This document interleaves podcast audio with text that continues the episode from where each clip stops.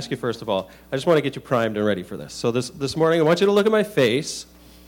All right, that's a lot to ask for some of you to look at my face. Tell me, what's, what expression do I have on my face? What am I expressing? Excitement. Didn't see that. What did you see? Oh, oh no. All right. How about okay? How about this? What expression is that? I just won the lottery? Oh, I don't know. Zoolander. That could be one. Yeah. Um, okay, so that's not very fair because I'm not really a very expressive person. So I, we're actually going to, um, I want you to look up on the screen. And uh, the picture on the screen will be of one of my favorite characters from Downton Abbey.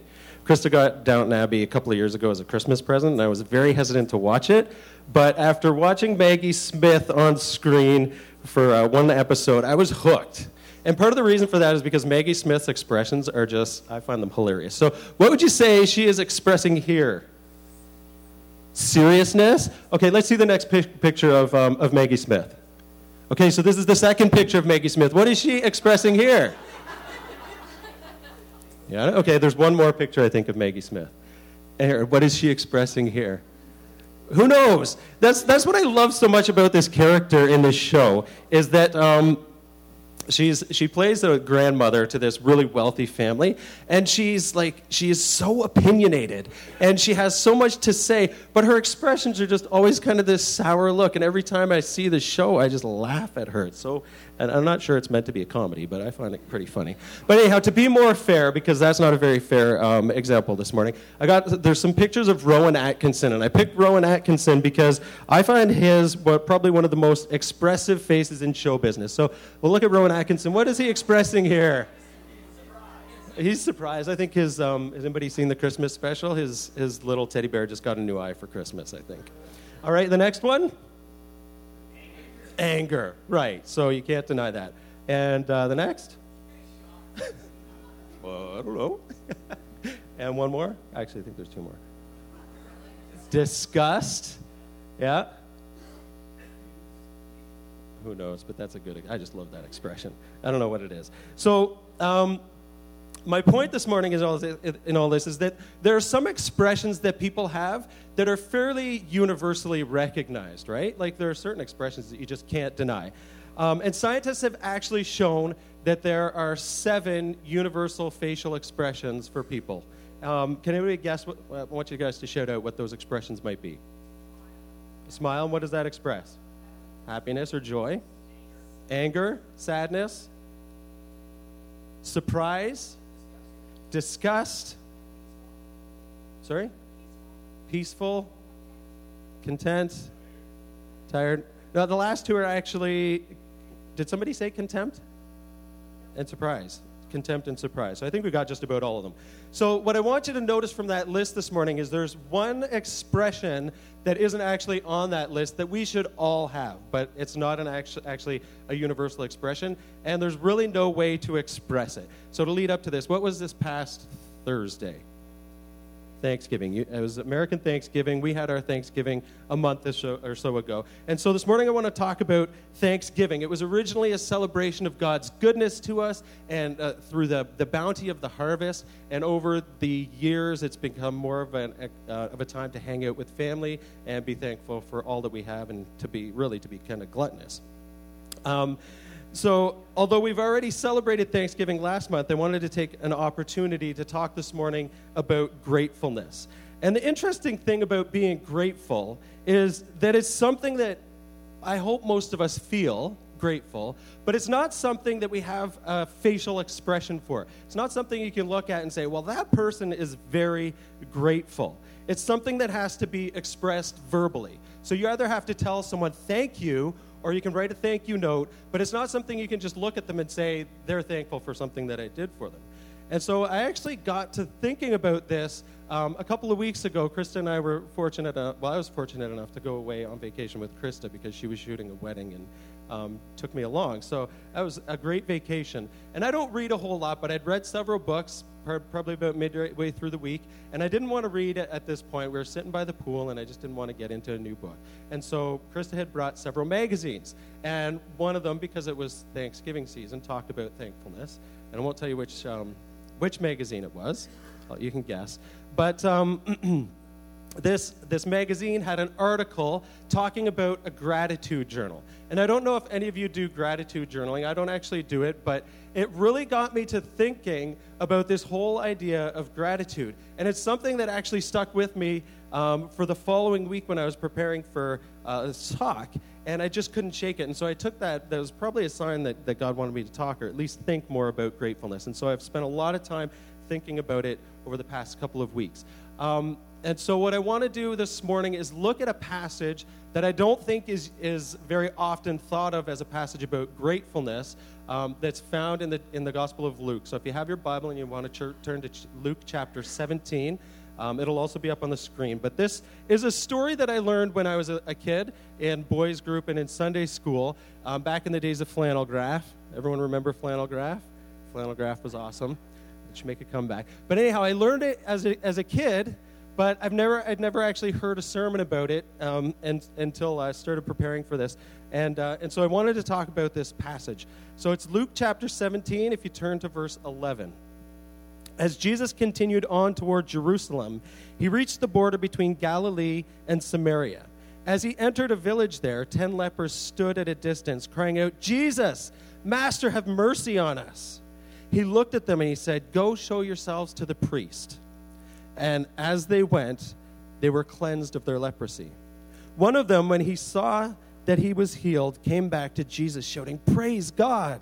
He fell to the ground at Jesus' feet, thanking him for what he had done. This man was a Samaritan. Jesus asked, Didn't I heal ten men? where, where, where are the other nine? Has no one returned to give glory to God except this foreigner? And Jesus said to the man, Stand up and go. Your faith has healed you. So, if you look at that passage, there's probably a dozen different things that you could take away from that passage. Probably none of the least of which would be the, the power of Jesus and his ability to heal people, and even to heal people from a distance. He didn't even have to lay hands on these people to heal them. Um, but, that's, but there's more to this passage than that. And what I want to look at is something that is a, a little bit of a, it might seem like a little bit of a sidetrack from this, but there's enough in this passage that I think it is probably one of the main points of this passage. And so I want to look at it from the perspective of a condemned man who was brought from death uh, back to life. So one of this, one of the things that sets this account of the ten lepers apart from other accounts of Jesus healing in the New Testament is that this is actually one time of very few that if you look through other passages where Jesus healed people, where someone actually came back to say thank you for what he had done. And that's what I'd like to like for us to think about this morning is is uh, the, the the, the part of the passage where we have gratitude for God's love and, his, and the multitude of ways that He chooses to express that love to us. So I want to look at the passage a little bit more from the perspective of, uh, of the leper. And if you think about leprosy, it was a, a, disease back in biblical times that really wasn't well understood. Um, we know it today as Hansen's disease. It's a disease that we can cure with antibiotics. But back then, it could have been any one of a, a whole bunch of different um, skin conditions. It could have been impetigo, it could have been probably eczema, ringworm, or psoriasis, or the disease um, that the skin condition that Michael Jackson had, the vitiligo, that just changed his skin color. Um, but the problem with this is that lots of people were condemned to being unclean and living um, a, a, life separated from their families and from their communities because they had a skin condition. And not only were they considered unclean because of the skin condition, but they were also considered um, they were they were considered to be basically. Uh, unclean spiritually as well. And a lot of times they considered their skin condition to be a result of something that they had done in their spiritual lives, to be sort of a punishment for what they had done. And so for many, it was kind of a death sentence. And uh, so once someone was declared to be a leper, the individual was banished as a primitive means of quarantine. So they were cast out um, because of their affliction and because they didn't have really good measures for infection control and whatnot back then. The best thing that they could do was put people outside of a camp. And I know about infection control because that's what I do for a living. And today, if we had someone who had an infection, we would put them in a room and we wear special protective clothing and all would be good. We wouldn't cast them out as lepers. But sometimes we do actually treat them a little bit differently. And so, um, interesting thing about this passage is that for, for the Hebrew people, if people that, that had certain illnesses were to stay with the community, it could have, it could have caused severe illness in, in all sorts of people. It could have caused outbreaks. And, and so this was kind of a means uh, of, of ensuring that infectious diseases didn't wipe out a whole village. And so once someone was declared a leper, they were banished as a primitive means of quarantine. They were forced to live in the wilderness in segregation and in isolation. And um, and they were actually they were required to dress differently. So they would wear different clothes. Sometimes they would wear a bell that would jingle so that when they approached people would know that i need to stay clear of those people. Or else they were forced to yell unclean unclean so that people would know not to come near to them. And so the suffering that, in the lepers of biblical time wasn't just due to their physical condition. It was also due to the fact that they were treated completely differently by society. And hopefully we have different and better means of, of, uh, of isolating people and treating people today when they have cer- certain conditions. But sometimes if you think about how we treat people who are differently if we treat people um, sometimes that maybe have a physical disability or a mental disability people who are poor people who might not speak the same as us people who might look different or smell different from us. Sometimes we treat them just a little bit differently than we treat the other people around us and I don't know why that is, um, but I do know that it, it's kind of sad and contrary to what God expects from us. God is love, and the nature of his love is for us to seek out loving, nurturing relationships with other people. No matter how foreign or different or displeasing or whatever they might be, God expects us to love them. But back in, in the biblical times, once once people were excluded from their friends and families, they actually they would seek out the companionship of others that were like them. And that kind of speaks to our need for companionship and our need for community. But they would seek out people who were like them. And so it was like, it was, uh, they would form colonies of lepers. It was kind of um, a colony like this, a, a leper colony. You'd, you could actually see these in, in uh, developing countries like India and Africa today. But it was a colony like this that Jesus would have stumbled across in the wilderness um, that, that leads us into this story. So there, there was 10 lepers dressed in tattered rags. Their bodies were covered with lesions crying at the top of their lungs. And for some reason, when Jesus approached them, it doesn't say that they yelled unclean. What the passage tells us is that when they saw Jesus, they yelled, Jesus, Master, have mercy on us. How did they know who Jesus was? That Luke doesn't tell us that. But what it does tell us is that in answer to their cry for mercy, Jesus responded with mercy and with love, because that's his nature to love the unlovable, to touch the untouchable, to seek out the least, and the lost and the last.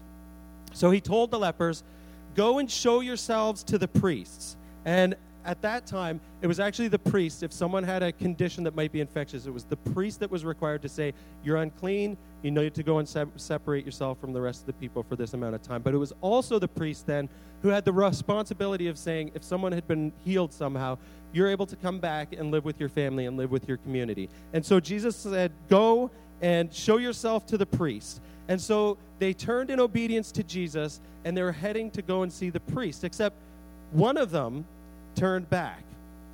Now, oftentimes when we look at this story, we look at the, we look at the other nine and uh, we say, well, you know, why didn't they turn back? Was it because um, maybe because they were raised a little bit differently and maybe their parents hadn't taught them to be grateful? Maybe they were um, less, less righteous than the rest and they just didn't know that they should come back and that they should say thank you to Jesus. Or maybe, um, you know, who knows what, what the reason was. But what we often look at is why the other nine um, didn't obey Jesus or obey Jesus' commandments and didn't return and say thank you. Now, if you think about putting yourself in this condition, imagine, um, imagine that you had a lifelong condition that made you sick and you had to be separated from people. Jesus came along and said, You're healed. What would you, and, and then he said, Go and do something in response to that. What would you do? You'd probably respond and go and do exactly as Jesus commanded you to do. And yet, oftentimes, we look at those other nine and we say, My goodness, why didn't they just come back? They were doing exactly what Jesus had expected to them. But according to Luke, one of the lepers, seeing that he was healed, turned back to Jesus and praised God in a loud voice. Luke says he fell on his face at Jesus' feet, giving him thanks. And Jesus, in response to that, he said, Weren't there 10 that were cleansed? But where are the other nine? It's an, kind of an interesting and confusing question. Where are the other nine? So he said to them, Go and do this. At the same time, he's asking, they, you know, they didn't come back. Where are they? He was doing ex- they were doing exactly as what would have been expected of them to follow Jesus' commands. So, what's unusual isn't that the other nine were following Jesus' commands, but that the one turned back to say thank you. And we don't know why that happened, but I, I kind of have a little bit of a theory, and you're not going to find it probably in any other books or any other commentaries or whatever. But my theory is that um, it has to do with who the leper was. Luke tells us kind of tongue in cheek if you look back at that passage, he tells us that the one that came back was a Samaritan. So, what we know about Samaritans is this that the Jewish people considered them to be different enough. They, actually considered them kind of to be like half breeds. They considered them to be low lives, completely different, not people you would hang out with, not people you would associate with. And so, for Luke to be writing to a Jewish audience and to say the one person that responded favorably, the one person that actually came back to say thank you was a Samaritan, that would have been a slap in the face to his audience. And so um, it's, it's in order for Luke to have included that in this passage, you would have to think that it's something pretty important, that there's something significant about that. So Jesus told the lepers to go and show themselves to the priests who could confirm that they had been healed. So my question is could it be that the Samaritan didn't go and show himself to the priest because he was a Samaritan and didn't actually have a priest to go and show himself to. At that time, being a Samaritan, he wouldn't have been allowed to go into the temple because he was a half breed. There might have been a sign on the top of the temple that said, No Samaritans allowed. It might have been that extreme. So it's just this theory, but if I'm right, there's some irony to that. And the irony is this that being unrestrained from religious requirements or obligations, the Samaritan was the one who was actually free to live a life of gratitude to God. Isn't that interesting? He was free to linger in the company of Jesus and to say thank you because he wasn't weighed down by the expectations of religious law, fulfilling the law, fulfilling the expectations of others. And this is why I think that's important. And I don't want you to hear this wrong, but I think it's important because sometimes the church stands in the way of our experience the fullness and the grace of God. And I would never say that you shouldn't be part of a church. Every believer should be part of a faith community. Every believer should be part of a community of other followers and be able to worship together with them. But sometimes we get so caught up in the ritual, in the habit of going to church, in the ritual and the habit of going to Bible study or to prayer meeting. And that becomes the completeness of our spiritual life, the, the, extent of our spiritual life. And sometimes we forget that Jesus works outside of the walls of the church, that Jesus works in our lives every single day. How many of you, over the past couple of weeks, when it snowed, were like, great, a huge dump of snow. Now there's ice and I have to shovel. Probably most of us were pretty ticked at some of the snow. How many of you took the time to stop and to think every single one of those billions and trillions and uncountable numbers of snowflakes that fell was a unique creation, was completely unique and different from each other one, was, was something beautiful that God created.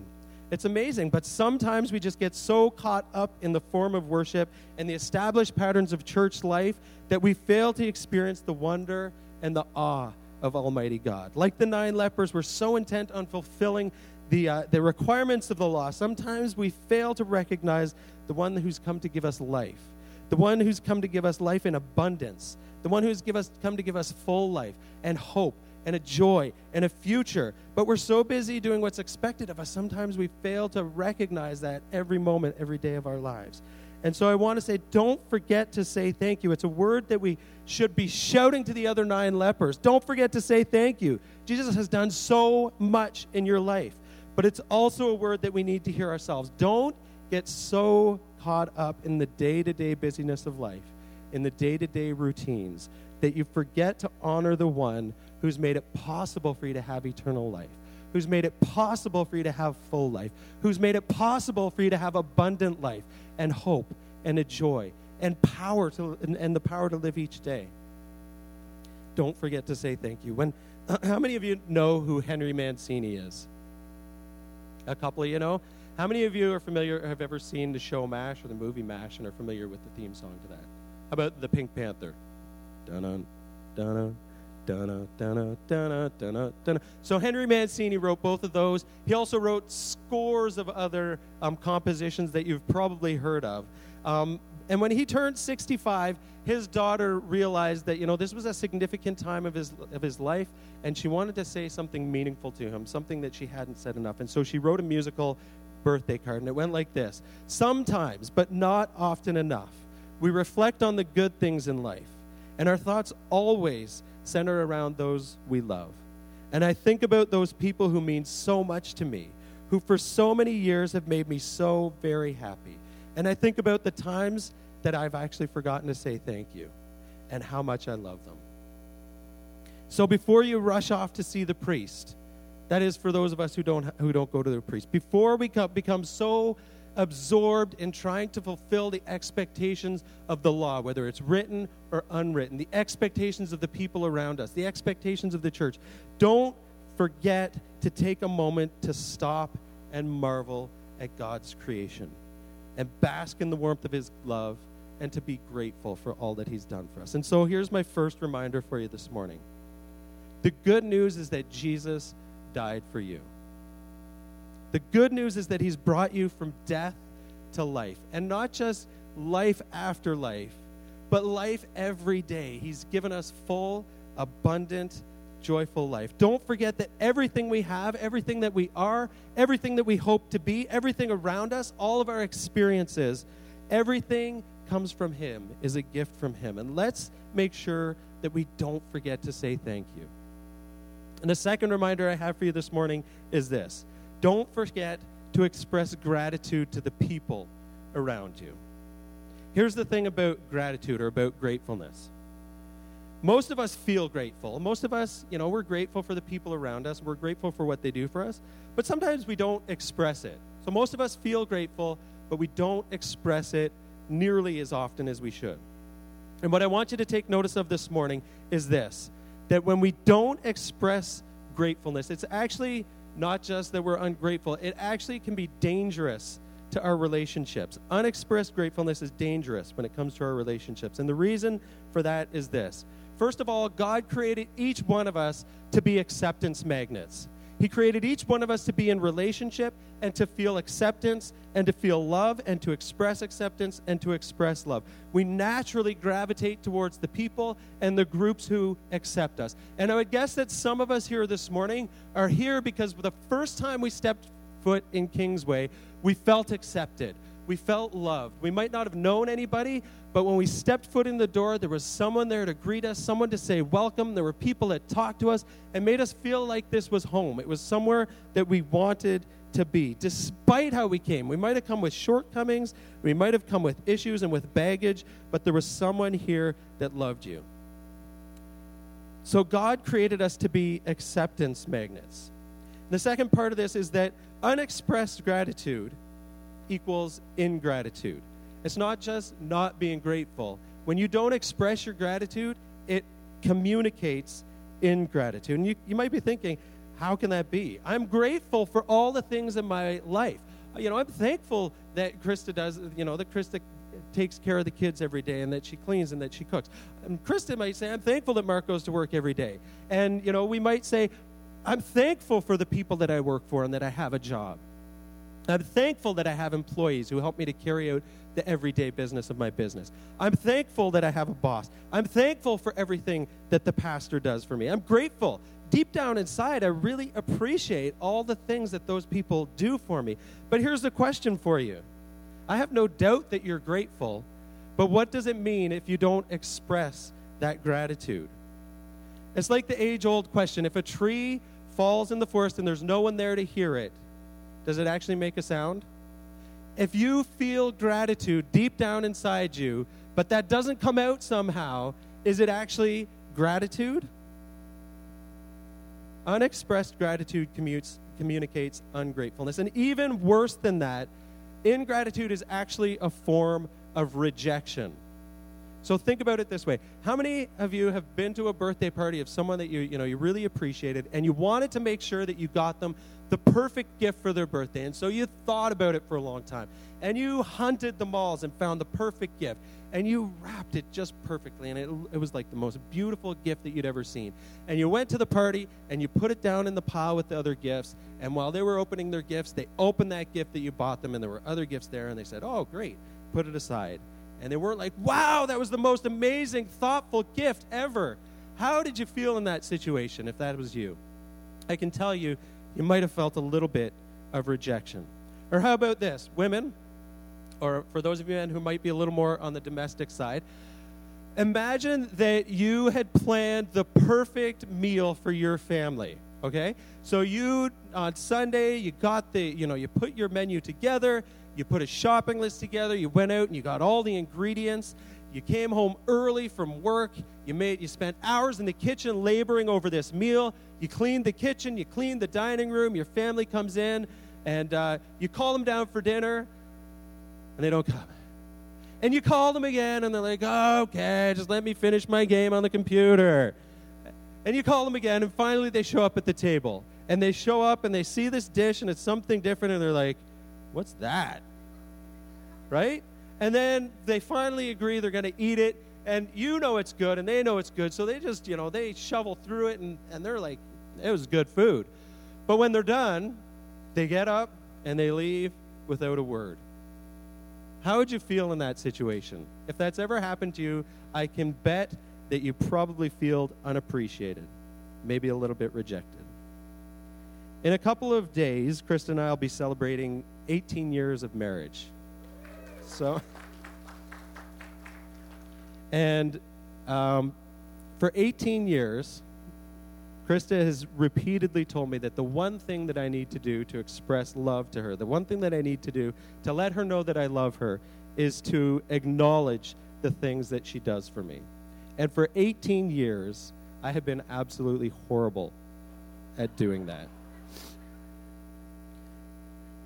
I never fully appreciated until I started preparing for this talk today how important it is to make sure that the people who are important to you, to make sure the people that are the key people in your lives, need to hear the fact that you appreciate them. I never fully appreciated. For 18 years, I never fully appreciated how much Krista actually needs to hear that I appreciate her and that I appreciate that she's in my life and the things she does for me. So for 18 years, I've felt gratitude. For 18 years, I thought it was enough to just feel gratitude. I thought it was enough. I thought that gratitude would just, you know, emanate from me and she would feel, you know, she would feel that gratitude and she would know how grateful I was for her in my life. But it wasn't enough. See, here's the thing you can't look at someone and tell that they're thankful. There is no expression for gratitude, there's no facial expression for gratitude. And so we need to make sure that we are very, very deliberate about telling the key people in our lives, the people that are important to us, to tell them that we're thankful for who they are and we're thankful for what they do. Because unexpressed gratitude has the same effect as rejection.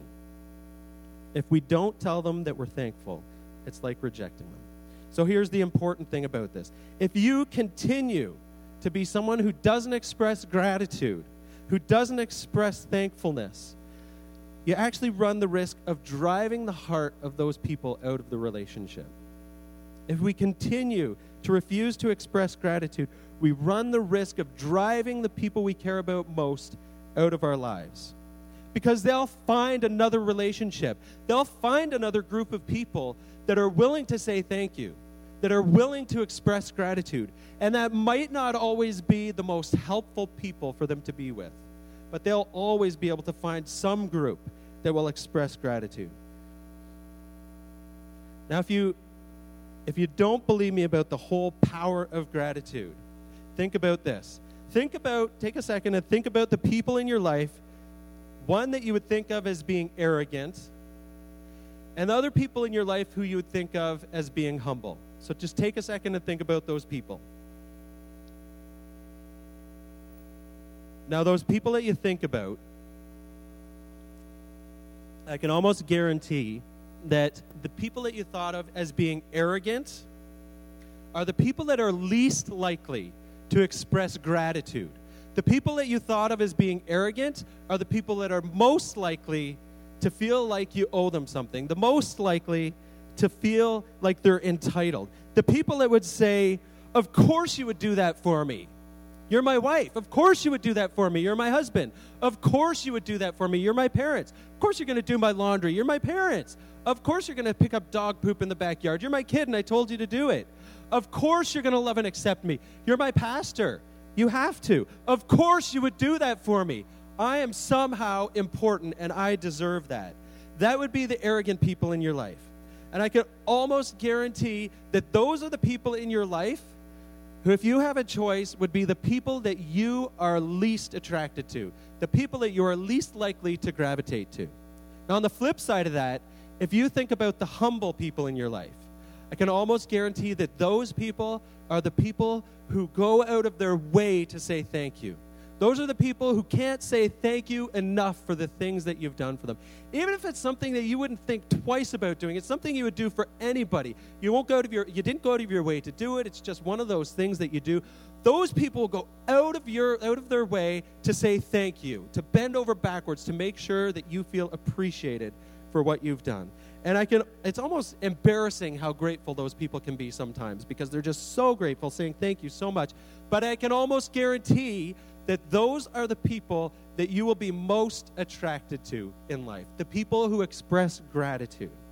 So, isn't it interesting that you've never met an arrogant person who's grateful and that you're probably not too attracted to arrogant people? And it's interesting that you've never met a humble person that isn't extraordinarily grateful and that you wouldn't be automatically drawn to and you wouldn't want to spend time with. But here's uh, here's what I want you to take away from this this morning. There were 10 lepers. Only one of those lepers returned to Jesus to say thank you, the grateful one. We'll call him the returner because he's the one who actually came back and returned to Jesus. Now, in all of our lives, there are probably dozens of people who have done something that has allowed us to move forward in life because either we were stuck or we didn't have the opportunity to move forward. We were just at a place in our lives where we needed people to, to, uh, to build into us. And we all have those people in our lives, whether it's people who have educated us, or people who have provided us with a job, or people who have provided us with an opportunity that we wouldn't have had otherwise, or people who have just loved and embraced us and walked alongside us to allow us to move forward. We have dozens of people like those in our lives. And that was the case with the 10. None of those 10 lepers could have moved forward from where they were on their own. They were stuck in life. They were living alone, in isolation, uh, away from their families. They had no opportunity. And they could not have moved forward without Jesus' help in their lives, without Jesus pouring into their lives and healing them. And yet, only one of those returned. One was a returner. One went back to the person that enabled him to move forward to say thank you. So the question is this this morning Are you willing for the rest of your life, in all of your key relationships, to be that one, to be a returner? For some of us, that'll mean swallowing our pride. And I know because that is me. For some of us, it'll mean putting ourselves in situations where it just feels uncomfortable and it's not natural to us. But I guarantee if you're willing to do that, if you're willing to be a returner, if you're willing to be grateful, it is worth it. For most of us, there are important people in our lives who just assume that they already know how grateful that, they are, that we are for the things that they've done for us. But I guarantee you, they don't always know. They don't have ESP. They can't read your mind and they can't read the expression that says, I'm thankful. So, f- for some of us, if we are willing to be the returner, if we're willing to be the one, it will be a break in relationships that might otherwise never be able to move forward. For some of us, in our marriages, if we're willing to be the returner, if we're willing to be the one, it could be the break in your relationship that makes it or breaks it. For some of you, if you're willing to be the one, the returner with your kids, willing to be humble enough to say thank you to your kids for the things that they bring to your life and the things that they do, I can guarantee you that it can be a game changer in that relationship. For some of you kids who have never said thank you to your parents or who don't say it often enough, I can guarantee you, if you were to start saying thank you to your parents for doing the laundry, for uh, cooking meals, for doing the little things in life, it will be a game changer. I've actually started to notice recently with Eden that she cannot be thankful enough. And it just totally changes my heart towards her. She says, Thank you for meal. Dad, thanks for cooking that meal. Dad, thanks for driving me to choir. And it totally, it's totally changed my heart. For some of us, if we're willing to swallow our pride, it can be a game changer. It might be tough, it might not feel natural, but I want to challenge you this morning when you go out to the parking lot before you turn the key in your car. I want to challenge you to stop, to look at the person sitting beside you, to look them in the eye, to think about something that you're grateful for. And don't just think about it, don't just feel it, say it. Thank you for being in my life. Thank you for all that you do for me. And I guarantee you, God will bless you for that. It could be a game changer. And I'll tell you what, God will honor that, just like He honored the one who returned. Jesus said to him, Weren't there ten that were cleansed? Weren't there, where are the other nine? Has no one returned to praise God except this foreigner? Rise and go. Not only are you healed, but your faith has made you well. So, why don't we decide today that we are going to be the one? We're going to be the returner. We're going to go back to the ones who enabled us to move forward. We're going to go to the people in the key relationships in our lives. We're going to let them know how appreciative we are of all that they do for us.